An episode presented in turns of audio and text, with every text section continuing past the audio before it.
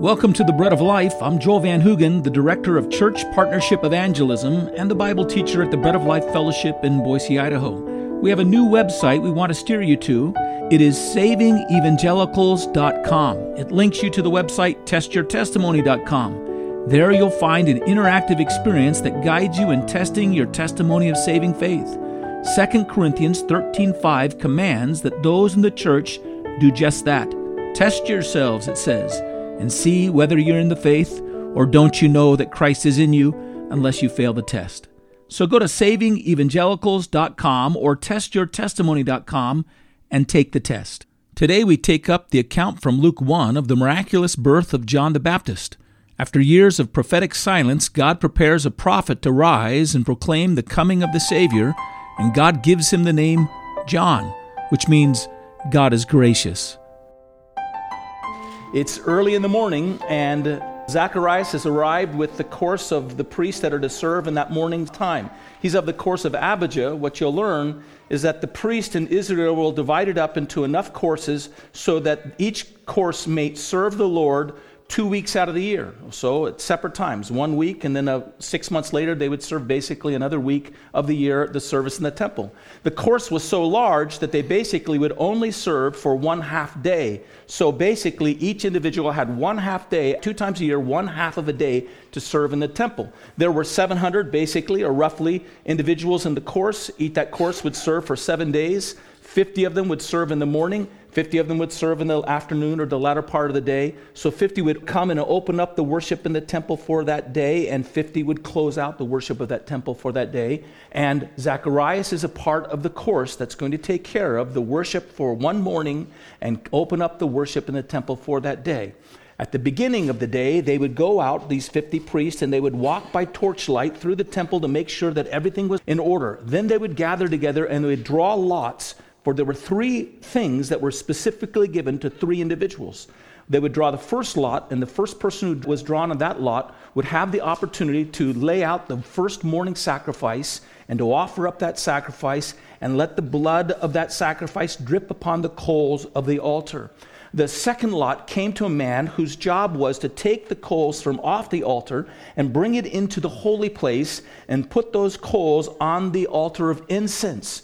The third lot would come to a priest who then would go before the altar of incense in the most holy place, and he would put the incense over top of those burning coals. And as the fumes from that incense burning on the altar of incense began to fill that chamber, he would make prayer for the nation and the people in that day and in that hour. And this lot on this day came to Zacharias. Now, another thing you need to know is that once you had this opportunity, you never got the opportunity again. In other words, it was a one time opportunity for a priest within his course to one time put the incense upon the altar of incense and issue up the prayers that were given to God. And so, who knows? Maybe the lot didn't initially come to Zacharias, but because he had not had the lot fall to him throughout all the years of his ministry, Eventually, it whittled down that, uh, oh, well, this brother has done it before, and this brother has done it before. Let's keep drawing the lot. And finally, the lot fell to Zacharias, and it was Zacharias' turn,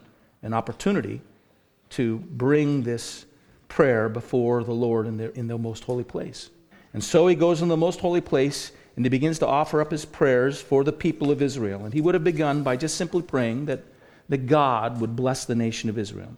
He would have prayed with the flickering lights of the golden candlestick burning behind him to his right and the table of showbread to his left as the fumes of the and the fragrance of the burning incense began to fill the room. He would have poured out his prayer and he would have prayed for the people of Israel that God would fulfill all the righteous desires that God had for the people, that the people's deep spiritual needs would be met, that the people's rebellion against God and their sin would be confessed that the people would once again become softened before the Lord and their hearts would be moved towards them and they would abandon their rebellion and they would seek Him with pure hearts and likely prayed that the long years of prophetic silence that Israel had endured would come to an end. It had been over 400 years since a prophet had spoken in Israel. He prayed that those 400 years would be concluded. He prayed that the Messiah would come and deliver the nation from their oppressors and that he would set up his rule of righteousness over the nation and It would have been a wonderful prayer to hear. Think about this. He'd been preparing the opportunity to pray in this way throughout all the time of his ministration, and now his time had come, and he was pouring out his heart for his people and for his nation and his longings for God to meet their deep spiritual needs and his, his longing that God would send the Messiah to them to rescue them and deliver them and to restore them, and his longing that God would once again speak through prophets that would direct them and guide them in God's truth. As he comes to the end of his prayer, Zacharias then allows himself to pray a personal prayer as well. It may be that early on in their marriage, when they began to understand that they weren't able to have children and that Elizabeth was barren, that there had been a promise that he made to his wife that when he had an opportunity to pray in the most holy place, that he would pray that God would open up her womb and they'd have children. And each successive year, the opportunity never came, but on this occasion, now that he's in that temple, now that he's in the most holy place, he keeps the promise.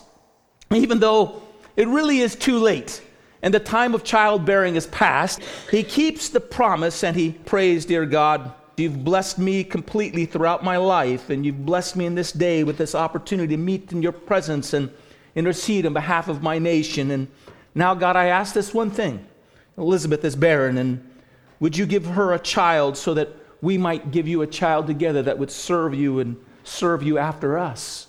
And he prays his prayer. Well, at this point in time, Zacharias realizes that he's not alone in the holy place. He looks to see on his right side at the altar of incense is an angel. And for a moment, he's gripped with fear. It's Gabriel, the one who had spoken to the prophet Daniel. Gabriel says to Zacharias, Zacharias, don't be afraid. Your prayer has been answered. Your prayer has been answered. This strange prayer that he added at the end, that he tacked on as a possibly a keeping of a promise to himself and to his wife.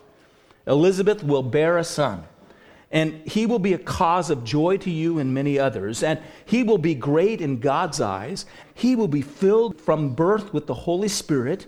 He will bring many in Israel back to the Lord, and you will call his name John. John means God is gracious. God gives to us what we do not deserve. God deals with us bountifully out of his goodness and not according to our sins. His name will be called John.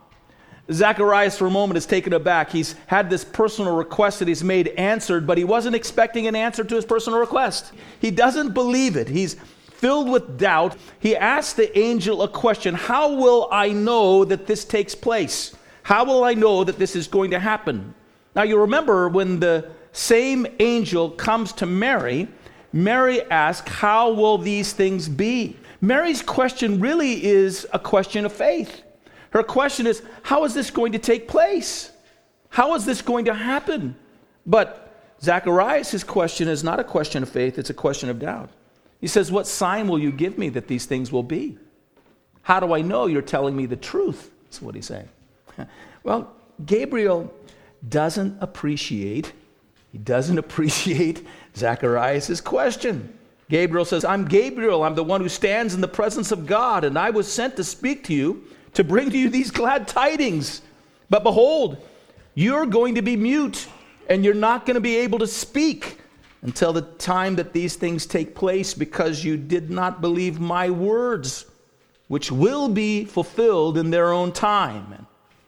And he got a sign. He couldn't utter a word. He couldn't say anything. He came out of the temple and he was making all kinds of motions, and the people were wondering, why is he in the most holy place for such a long time? And then when he came out and he's not able to speak to them and he's trying to pantomime some expression of something that happened, they realized that something mysterious and profound had taken place in the holy place where he was praying. Well, Elizabeth conceives a child, and the day comes when the child is born, and you can imagine everyone in the village that knew them and respected them and looked up to them is rejoicing with them. And eight days later, the time has come for the child to be presented for circumcision. The family gathers around. It's a wonderful occasion. One of the priests takes up the little baby into his arms and He's going to bless that child and present it before the Lord. And before the child is circumcised, he sets upon the child in the midst of his prayer a name, Zacharias. We'll call him Zacharias after his father. The father can't speak, he can't say what the name is, but it's obvious that that's the right name to give the child. And, well, Elizabeth interrupts. No, he isn't to be called Zechariah. He's to be called John, which means God is gracious.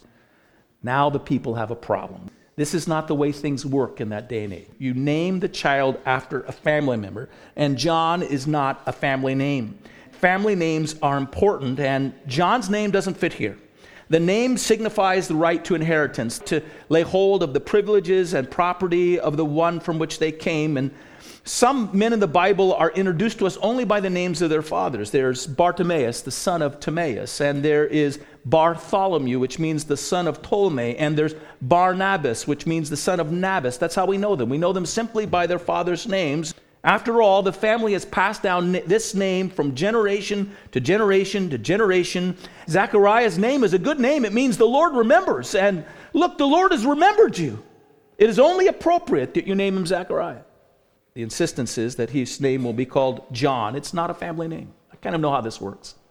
When my wife was expecting our first child, my grandmother was lobbying hard that I named my son after my father. My father's name was John Barry Van Hoogen. So my grandmother was lobbying very hard that I would name my son John Barry. Well, we had picked out a different name, and we had told everybody that we were going to name our son Charles Wesley. My thinking was that if the child got bored in church, he would look through the hymnal and he'd see Charles Wesley and maybe he'd learn something from his hymnal. And so she didn't like that. She wasn't impressed by that. And so she continued to lobby. Eventually, she came to me and she pointed out to me, my, my grandmother was Sicilian, that in the old country, it was acceptable. In fact, it was actually appropriate that the first child that was born would be named after the grandfather on the wife's side, and then the second one would be named after your father. So she's making a bit of concession here, but she's angling for a John Barry to come along eventually. And I said, Well, I don't think that would work out because my wife's father's name is Wilbur. She goes, Oh. She pauses. She says, Well, dear, it's, it's okay if you even name it after your wife's grandfather. That would be fine as well. Well, his name, Grandma, is Eldo. She looked at me and said, Never mind, dear. okay, the argument was set aside. Well, we surprised them all by naming our son John Barry afterwards, and she didn't expect it. She actually came to the hospital after the baby was born.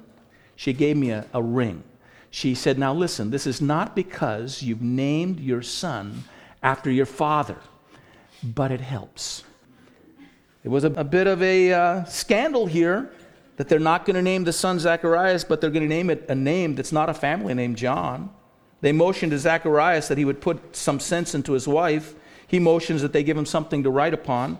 He writes on a tablet, and he writes, his name is John. And as soon as the pen finishes its last stroke, his mouth is opened up and he begins to pour out praise to God. He says, Blessed is the Lord God of Israel, for he has visited and redeemed his people. The first words off of his lips. And all this time of being silenced, and the silence ended with a song. And on that piece of paper, the first words that brought an end to 400 years of prophetic silence because John would be the next prophet to come along. The first words that in 400 years of prophetic silence are recorded in a new family name. God is gracious. God is good to us, undeservingly good to us. This has been The Bread of Life, a ministry of church partnership, evangelism, and the Bread of Life Fellowship in Boise, Idaho. We are at work to take this gospel to the ends of the earth, and we need your prayers and your support. To learn more, go to traincpe.org or breadoflifeboise.org. Until the next time, may God bless you.